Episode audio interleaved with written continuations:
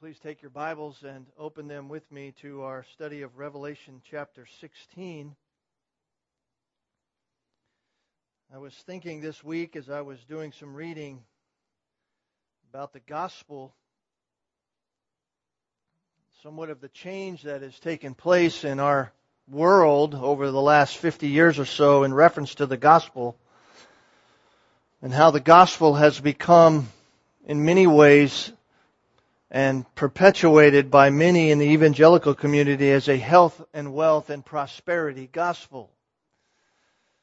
And while that works very well in places that the poor are prevalent, it flourishes in places like Africa and other places where there is no running water, there is no electricity, there is no readily available food sources, there is no accoutrements of life that most people have. The prosperity gospel comes out as a, as a grand scheme, as a grand drive, because everybody wants something they do not have.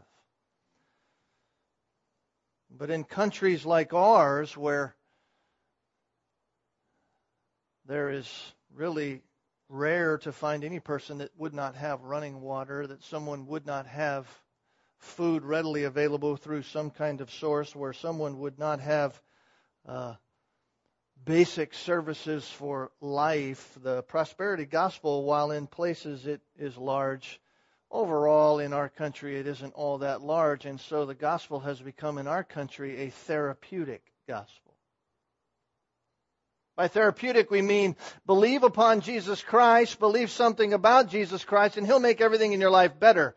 Believe upon Jesus Christ, He'll fix your marriage. Believe upon Jesus Christ, He'll, He'll create a life of ease for you. Things will just start going well in life as if that's what the gospel is for.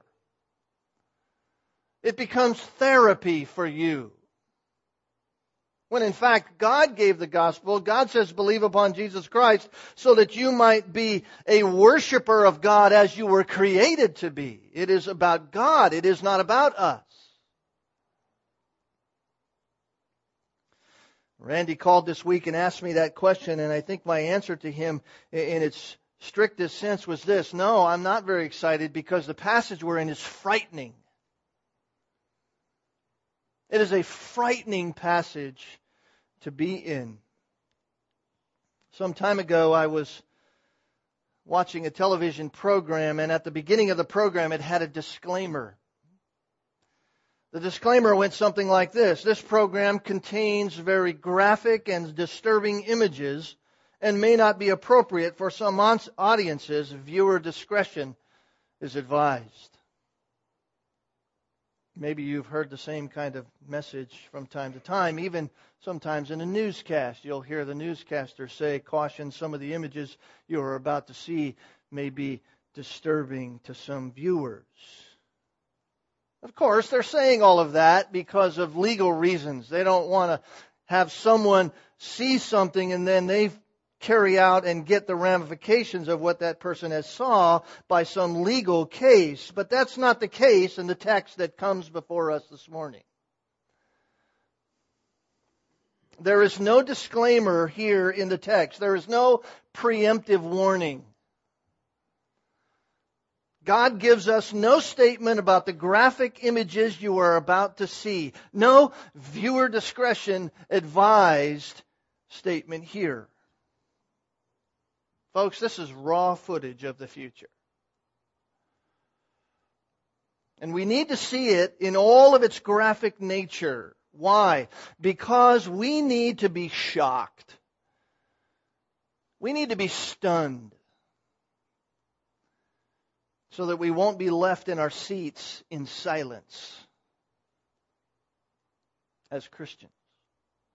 God is showing us all of this so that those who have been saved by the grace of God through faith in Jesus Christ might be motivated, stimulated, not sitting in silence, might be faithful instruments in the hand of God to share the, the glory of the truth of God that will save some from the wrath to come. You see, I fear that the reason many Christians are not bold but rather quiet about Jesus Christ is because many Christians do not understand the wrath to come. We have tuned our collective heads, if you will, away from the coming carnage, and we have instituted our own viewer discretion when God wants us to see it all. In our text, we are now resuming where we left off back in chapter 11. And we're about to see it all in its graphic detail. There is no viewer discretion here, no disclaimers, just raw footage of what God's going to bring to the earth. Remember, chapters 12 through 14 was a view of the entirety of the tribulation from the perspective of heaven. It was, it was kind of a respite for us. It was a, a taking a, a, step backwards, if you will. In, in chapters 12 through 14, we were able to catch our breath for a moment in the, in the onslaught of wrath that was coming during the tribulation. And we, we got to step back to see all that was taking place behind the scenes. We got to see what was the cause, what has been the cause throughout the centuries of history as they've gone on, and the cause of Israel's trouble over all of the centuries. We got to see the cause of all of that, and, and that behind all the troubles and behind all of the deception during even the tribulation period, let alone throughout the history of Israel, all of it pointed to Satan. All of it pointed to his work and his interaction with his puppets on earth. They hate God. They want to have nothing to do with God. They hate everything God stands for. They hate anyone who identifies with God. They hate God's chosen people. They hate the promises God made to his chosen people. Listen, folks, what you see on the news today happening overseas in Israel has everything to do with God's promise to Israel. And so the desire of Satan is to see God destroyed. And if God can be destroyed, Satan wins. And God's destruction is to, or the, the, the, be, the getting of God to be destroyed destroys all the promises of God. But the reality is that it's all part of the divine plan of God.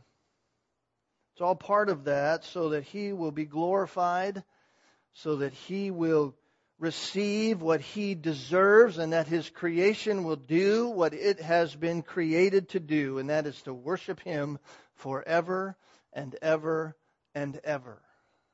If that premise seems to bore you, if it, if that premise seems to hit you and go, well, really, that's what we're going to do forever and ever and ever, if that seems to hit you wrong, then you have to rethink in your mind if you really know Jesus Christ. Because what makes heaven so heavenly is not the streets of gold, the big pearls and all the gems and all the description that we find here even at the end of Revelation. What makes heaven so heavenly is Jesus Christ. Now, If you remember back in chapter 11, it ended with the blowing of the seventh trumpet. Contained within that seventh trumpet was the seven bowls of judgment. And when the seventh trumpet was blown, the final countdown is unleashed. When all of the dust finally settles, the beast and the false prophet have been cast into the fire. Satan has been bound for 1,000 years, and Christ will be reigning on the earth. This is a most horrific time. And yet, it is a glorious time because God is punishing sin and Christ is coming to rule. Let me read for us chapter 16. I, I, was thinking about this thing. How much of this should I read? We need to read the whole thing because It, it, it's one scene. And so we need to see all this as it unfolds, even though we're not going to cover all this this morning. Beginning in verse 1, and I heard a loud voice from the temple saying to the seven angels, Go and pour out the seven bowls of the wrath of God into the earth. And the first went and poured out his bowl into the earth, and it became a loathsome and malignant sore upon the men who had the mark of the beast and who worshipped his image. And the second poured out his bowl into the sea, and it became blood like of a dead man, and every living thing in the sea died. And the third poured out his bowl into the rivers and the springs of waters, and they became blood. And I heard the angel of the waters saying, Righteous art you who are and who was, O Holy One, because you did judge these things. For they poured out the blood of the saints and prophets, and you have given them blood to drink. They deserve it. And I heard the altar saying, Yes, O Lord God the Almighty, true and righteous are your judgments. And the fourth poured out his bowl upon the sun, and it was given to it to scorch men with fire. And men were scorched with fierce heat, and they blasphemed the name of God who has the power over these plagues, and they did not repent so as to give him glory. And the fifth poured out his bowl upon the throne of the beast, and his kingdom became darkened. And they gnawed their teeth because of pain, as they blasphemed the God of heaven because of their pains and their sores, and they did not repent of their deeds. And the sixth poured out his bowl upon the great river, the Euphrates, and its water was dried up, that the way might be prepared for the kings from the east. And I saw coming out of the mouth of the dragon, and out of the mouth of the beast, and out of the mouth of the false prophet, three unclean spirits like frogs. For they are spirits of demons, performing signs which go out to the kings of the whole world to gather them together for the war of the great day of God the Almighty. Behold, I am coming like a thief. Blessed is the one who stays awake and keeps his garments, lest he walk about naked and men see his shame. And they gathered them together to the place which in Hebrew is called Har Megiddo. And the seventh poured out his bowl upon the air, and a loud voice came out of the temple from the throne, saying, It is done. And there were flashes of lightning and sounds and peals of thunder, and there was a great earthquake, such as there had not been since man came to, to be upon the earth. So great an earthquake was it, and so mighty. And the great city was split into three parts, and the cities of the nations fell, and Babylon the Great was remembered before God to give her the cup of the wine of his fierce wrath. And every island fled away, and the mountains were not found. Huge hailstones, about 100 pounds each, came down from heaven upon men. And men blasphemed God because of the plague of hail, because its plague was extremely severe. This is a horror like none other. These are extremely severe judgments, and they allow us to clearly see how God feels about sin and how God feels about those who reject his son, Jesus Christ. Oftentimes, when we come to the scriptures, we wonder, what is it we're going to be learning? What truth is it I'm going to be learning? And far too often, we think in a therapeutic kind of way. We think of something that might help me. It's a me kind of thing, rather than when we come to scripture, we learn something about God, and we learn something about glorifying God. And this passage is all about that. It is all about God receiving the glory and what we learn about God. Oftentimes we think of God as the God of grace and the God of goodness and God of mercy and God of love, and certainly He is all of those things and more. But here we are seeing the holiest and most intense wrath of God against sin. And it shows us clearly his wrath that was placed upon Jesus Christ and how he feels about sin.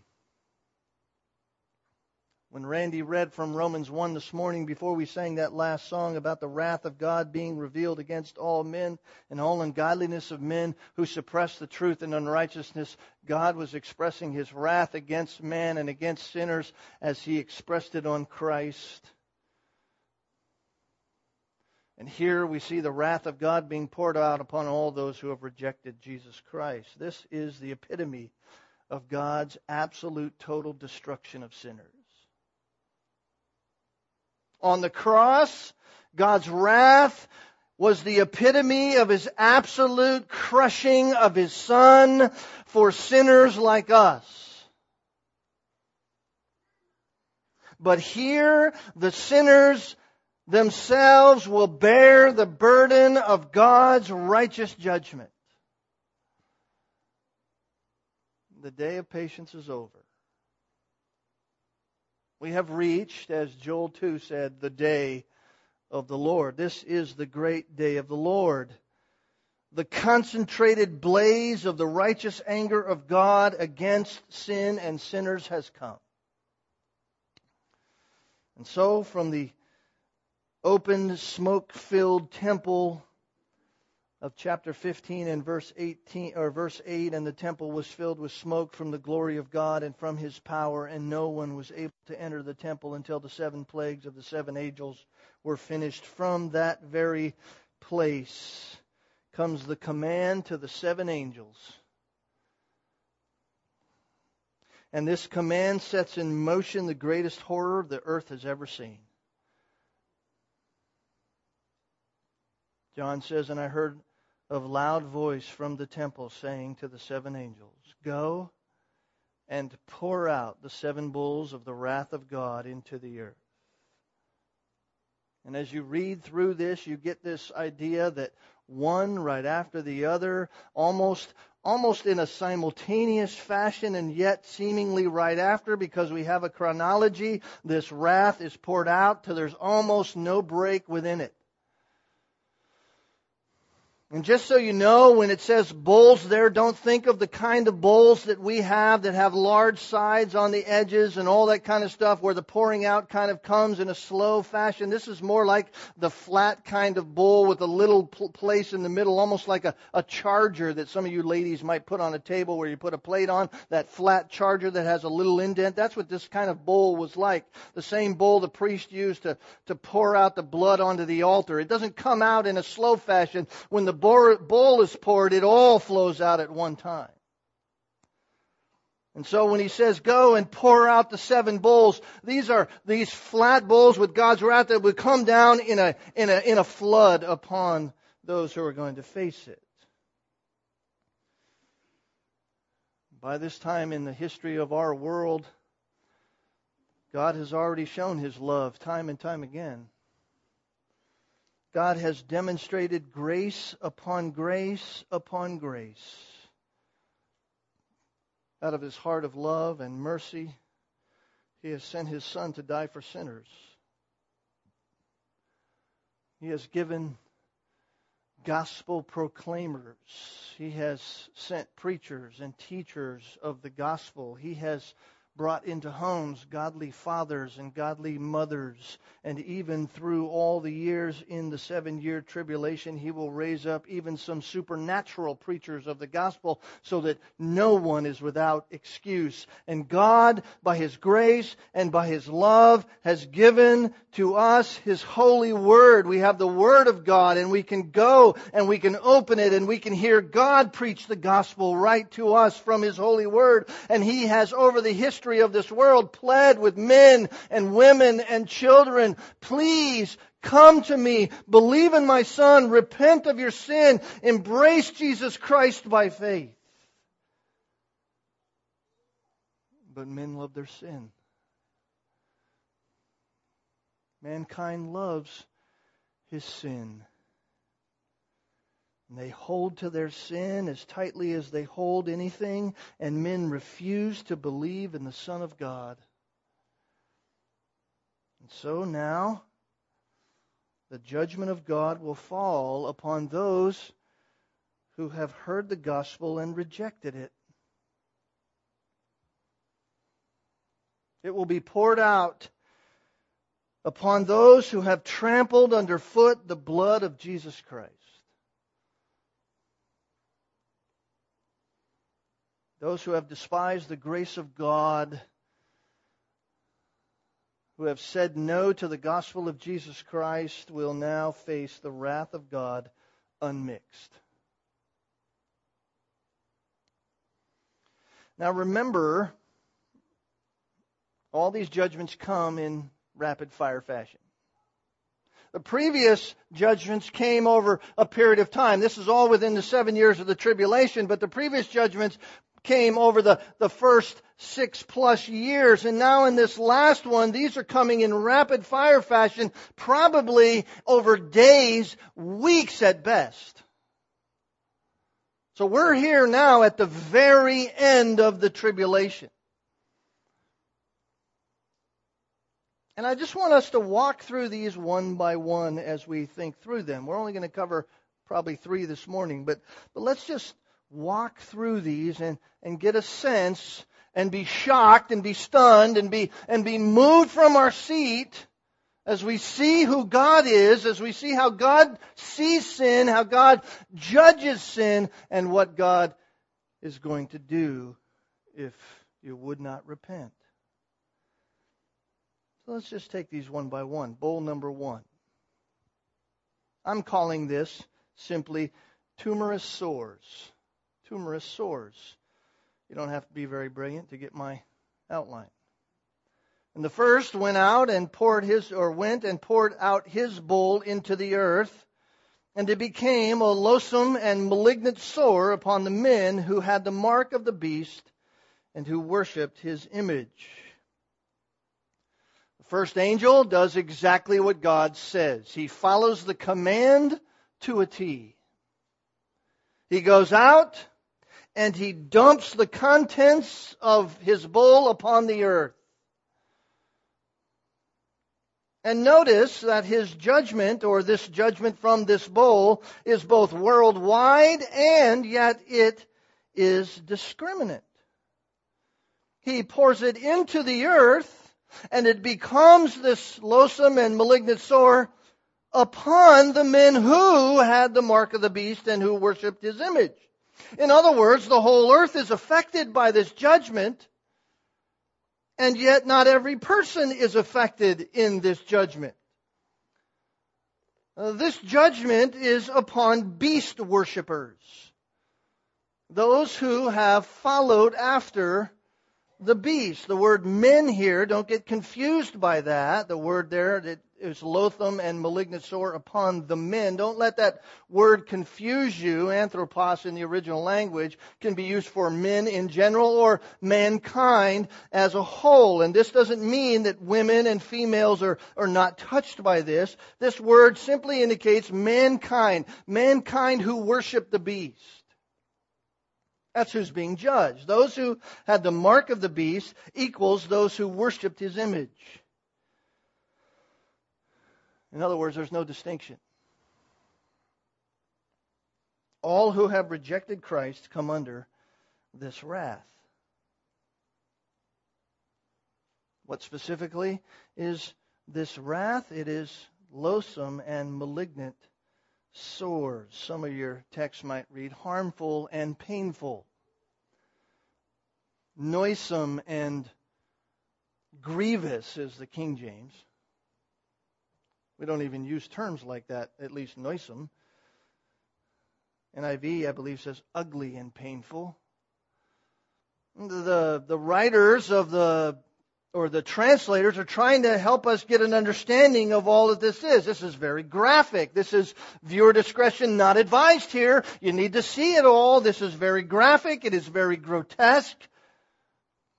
These are open wounds. That's what this is. It's, it's similar to what Job was going on with Job from head to foot when Satan was allowed to inflict Job with these tumors, these sores. These are painful tumors on your body.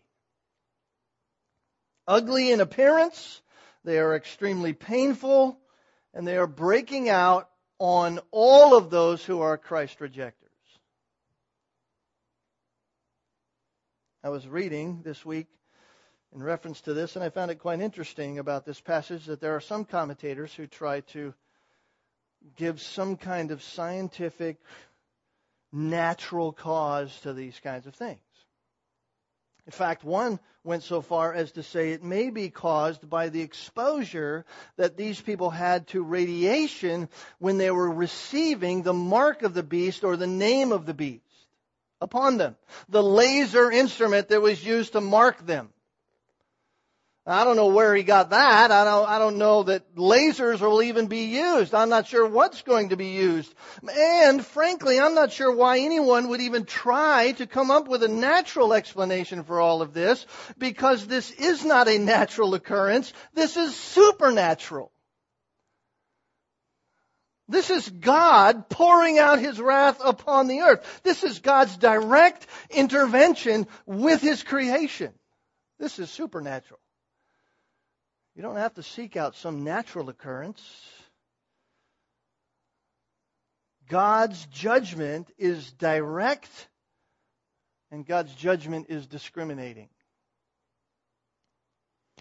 God's judgment is direct and God's judgment is discriminating. Those Christ worshippers who have survived the Holocaust will be protected. We can, I think, rightly assume, since the gospel is proclaimed, and yet many have been killed for their faith, according to chapter uh, 15.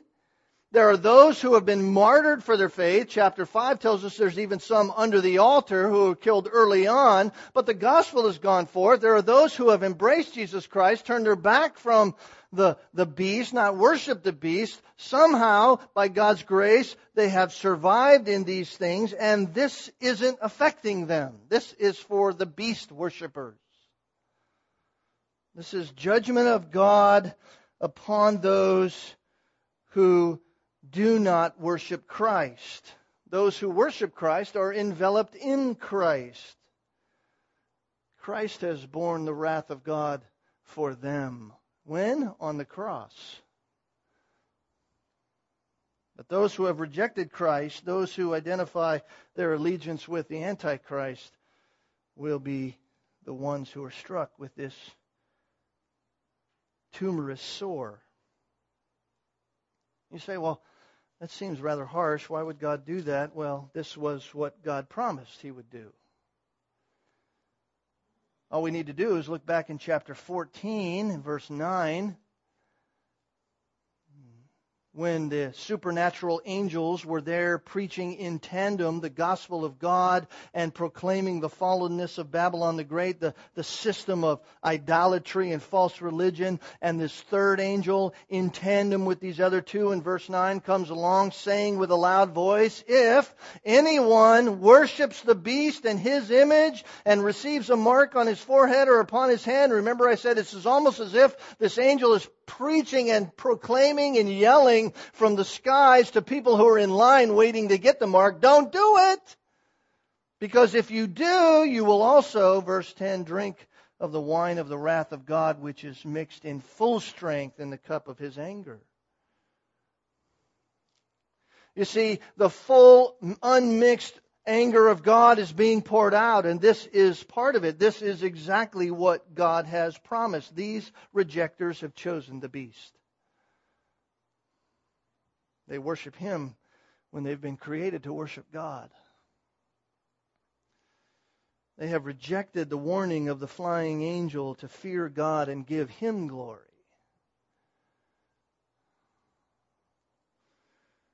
They have chosen Antichrist over Christ. Now, they are afflicted from head to toe with painful tumors. There's one thing you're going to want if you have painful tumors across your whole body. you're going to want relief. You're going to want relief. You're going to want relief from the pain. You're going to want relief from the stigma of having these sores, but relief never comes. The only thing that comes is the rapid fire succession of the next judgment. Look at what God does. Verse 3. This is the second bowl. And the second poured out his bowl into the sea, and it became blood like that of a dead man, and every living thing in the sea died. This is what I call toxic seas. You have tumorous sores, now you have toxic seas. You don't need another word from heaven giving the command. The command has already been given to all of the seven angels, and so this angel follows in tandem with the first and empties his bowl, dumps it out, and the wrath of God empties upon the sea. Scientists tell us there's approximately 70 to 75 percent of the entire Earth's surface covered by sea. So this is affecting the entire globe. This is not regional as some commentators try to say. This is not a regional effect. You remember that under the second trumpet, 30% of the sea was turned to blood. That would have been regional, but here it is the entire sea, the whole thing. All 70 to 75% of the earth's surface is now affected by the wrath of God under this. Under the second trumpet, God caused some kind of celestial happening to occur, some, some red fire kind kind of thing to come, maybe even a meteor to fall into both the sea, the seawater, and then into the fresh water. And one became like blood, the sea. The water became bitter as it called wormwood, and men died from drinking it. But notice that here, that is not the case. The sea not only becomes blood, but it is the blood of a dead man. Very descriptive terminology. Very graphic. Leviticus 17:11 says the life of the flesh is in the blood. The life of the flesh is in the blood. The reason that Jesus Christ had to die and shed his blood. Jesus gave his life. The life of the flesh is in the blood. Leviticus 17:11. It is the blood that carries all of the life sustaining oxygen and nutrients to all of the parts of your body. It is the blood that does that. But in death, blood becomes congealed. It becomes a mass of rotting biological chemicals. And those rotting biological chemicals are both repulsive and nauseating. It is this death blood that is pictured here. And the result is that the sea is now toxic instead of life giving. The sea is a sea of death rather than a sea of life. In the sea, the sea of blood, nothing can survive. Now just think about it for a moment. I mean, think about these words. We get one verse. God gives us one verse, and yet the implications are so far and wide. Just think about this. This is an, uh, an ecological disaster upon the world that leaves all of marine life dead.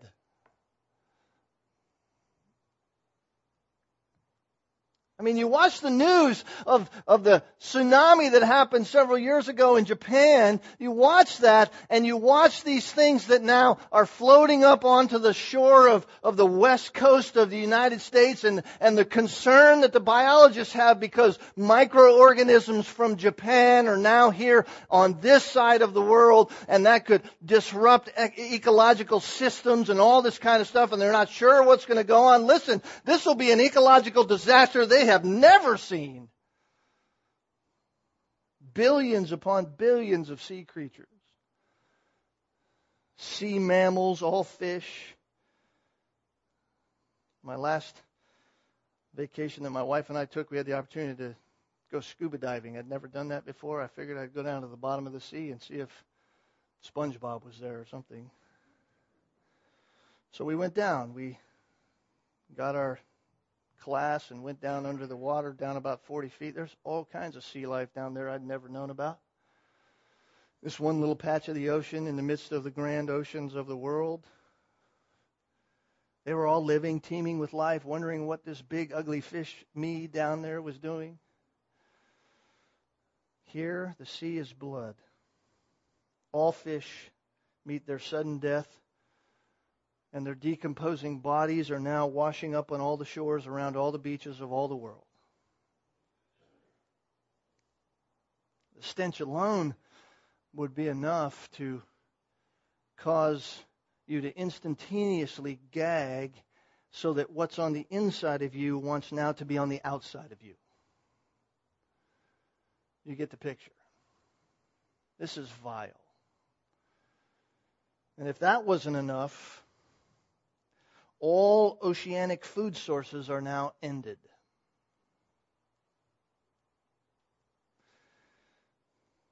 I searched this week how much food comes from the ocean. Do you realize they, don't know that?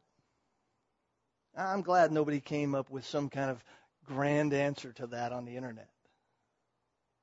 There's so much that we eat from the ocean. There's so much food that comes from the ocean, and we don't even know all that's in the ocean, and yet here all of it becomes in a moment dead. The only sustainable food source must now come from the land. And as we will see, even that will be affected because water will be no more. One commentator put it this way the world's seas will become putrid pools of death as a testimony to the wickedness of man. Unquote. He's right. You go now to the ocean communities. You go now to the places where the ocean is pure and pristine and blue and these beautiful colors and you stand there and you go, what a beautiful thing to look at. What a place to, to just spend some time and reflect upon the honor and glory of God for what He has created. And you will go there at this time if you even could go there and you will see nothing but death. All the beauty is gone, and all it will be a reminder of is to the wickedness of men and why this judgment has come. Tumorous sores, toxic seas, and right on the heels of it, bull number three comes. And the third, verse 4, poured out his bowl into the rivers and the springs of waters, and they became blood.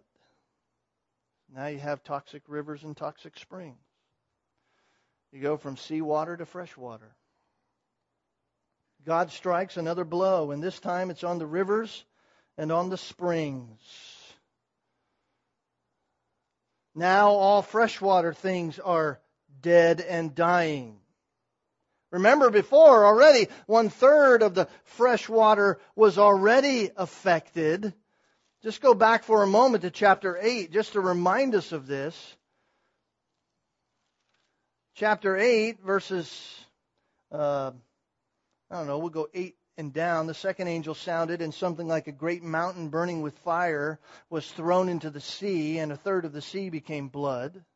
And a third of the creatures which were in the sea uh, that had life died and a third of the ships were destroyed. So not only did you have part of the sea life and part of the transportation of anything from country to country across the waters of the sea completely destroyed. That was the first part. And then the third angel sounded, just like here in chapter 16, and a great star fell from heaven, burning like a torch that fell on the third of the rivers and of the springs of waters. And the name of the star was called Wormwood. And the third of the waters became wormwood, and many men died from the waters. Why? Because they were made bitter. And the implication is because they tried to drink the water. The water was used as a water source for, for sustaining life, and it became instead the instrument of death.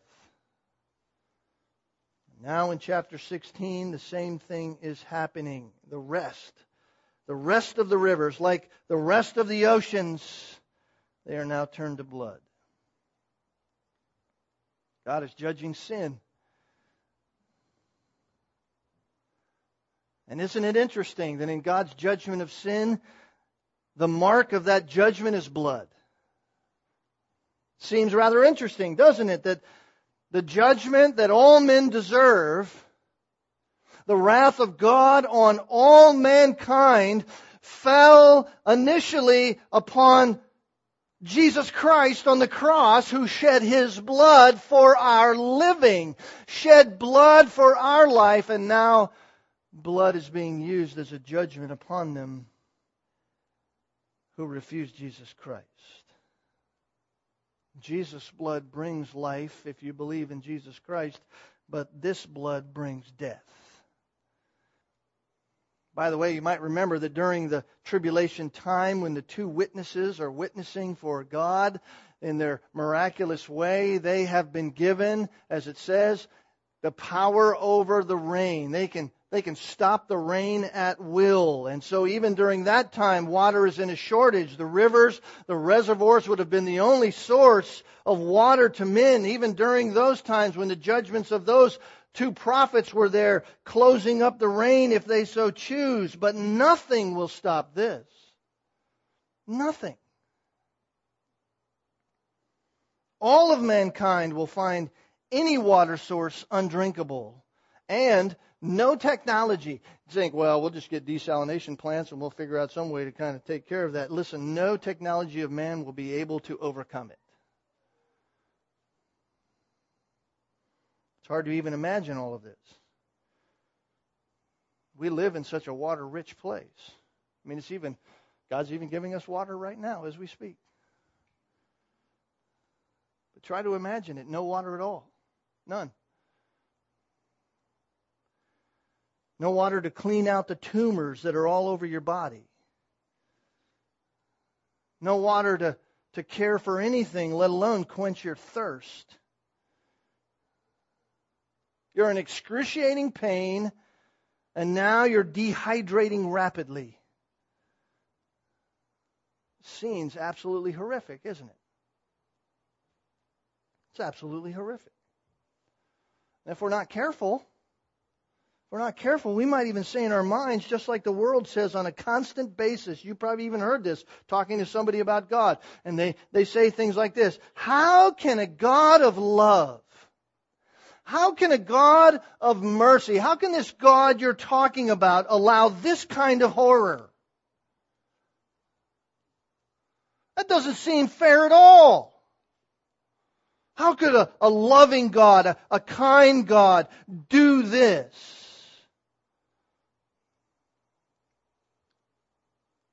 God understands the question and in a kind of defense of God's character.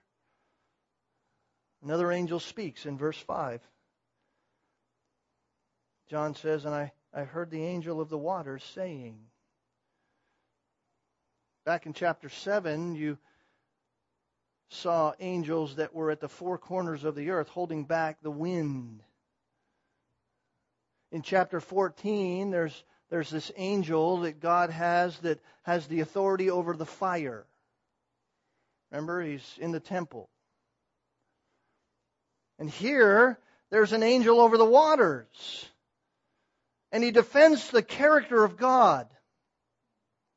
And John says, I, I, I heard an angel of the waters saying, Righteous are you who are and who was O Holy One, because you did judge these things. Listen, here's the point. Here's the point. Don't question the righteousness and holiness of God.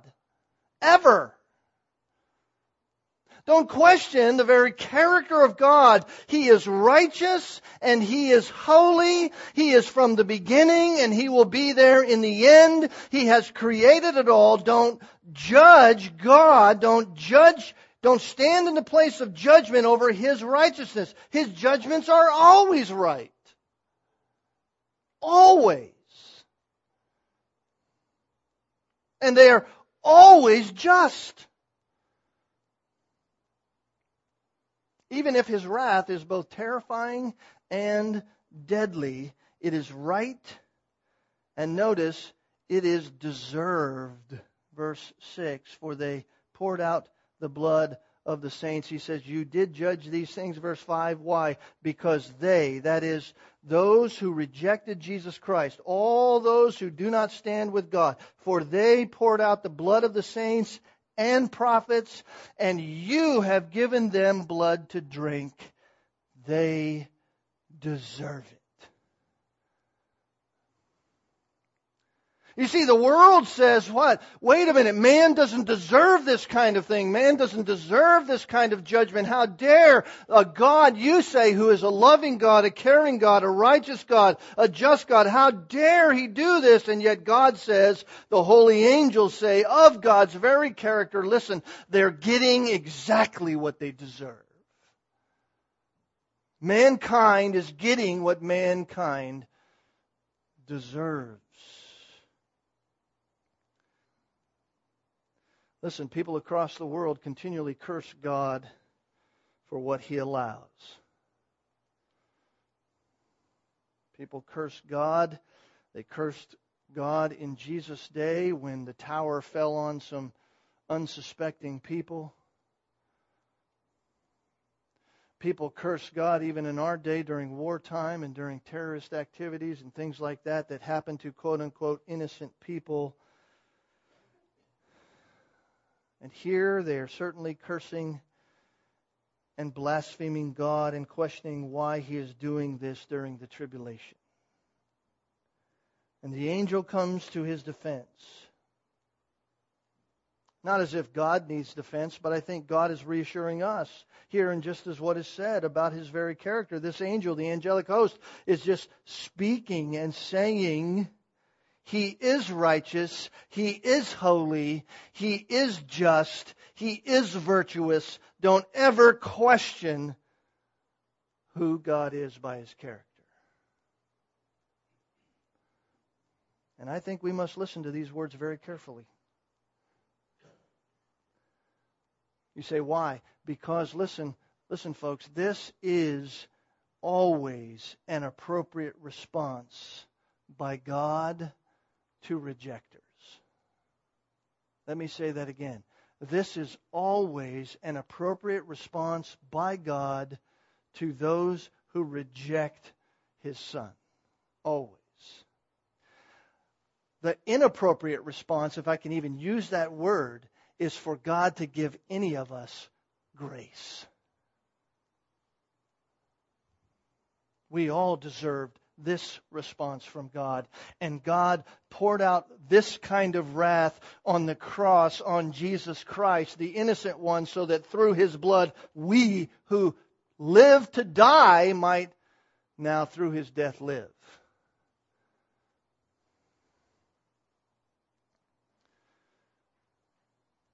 They deserved it.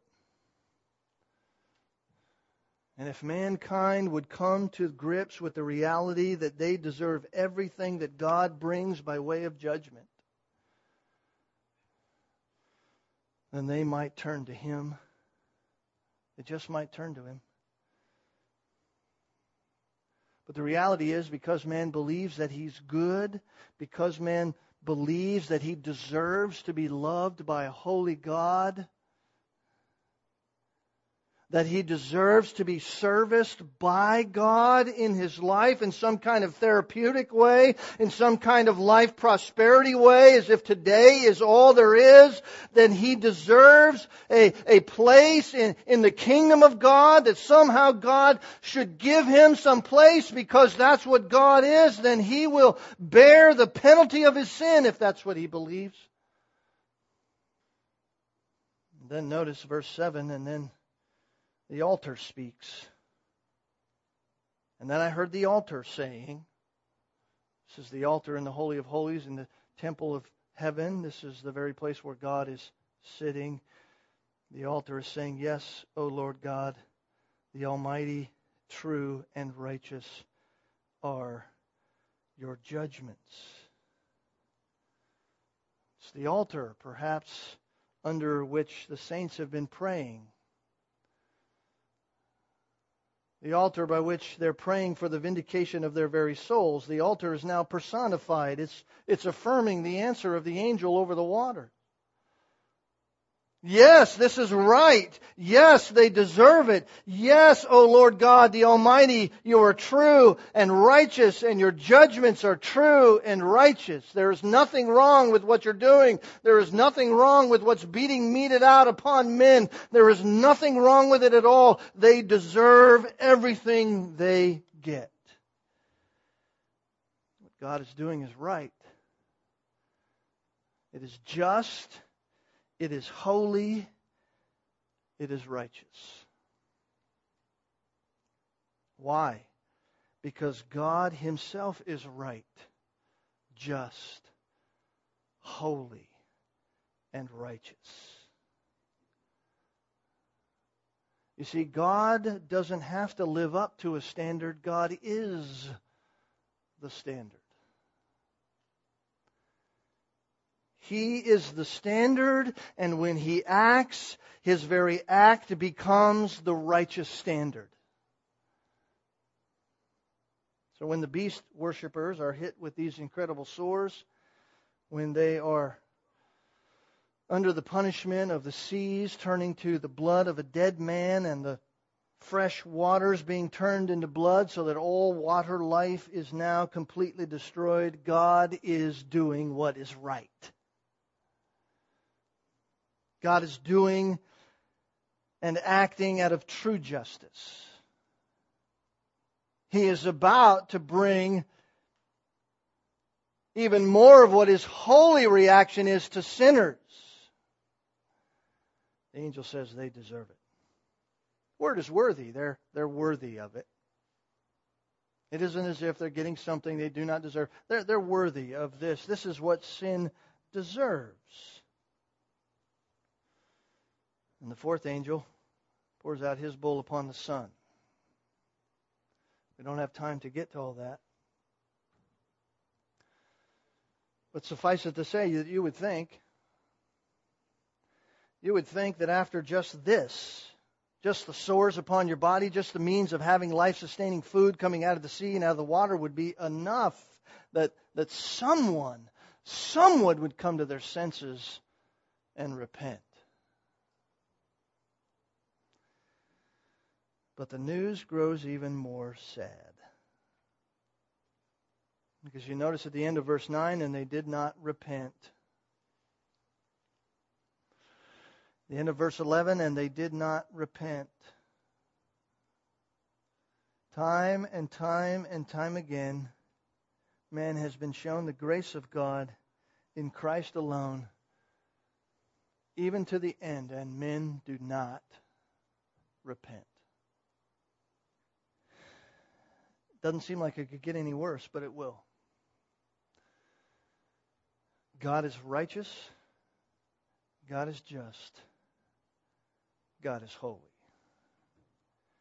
And all men deserve it.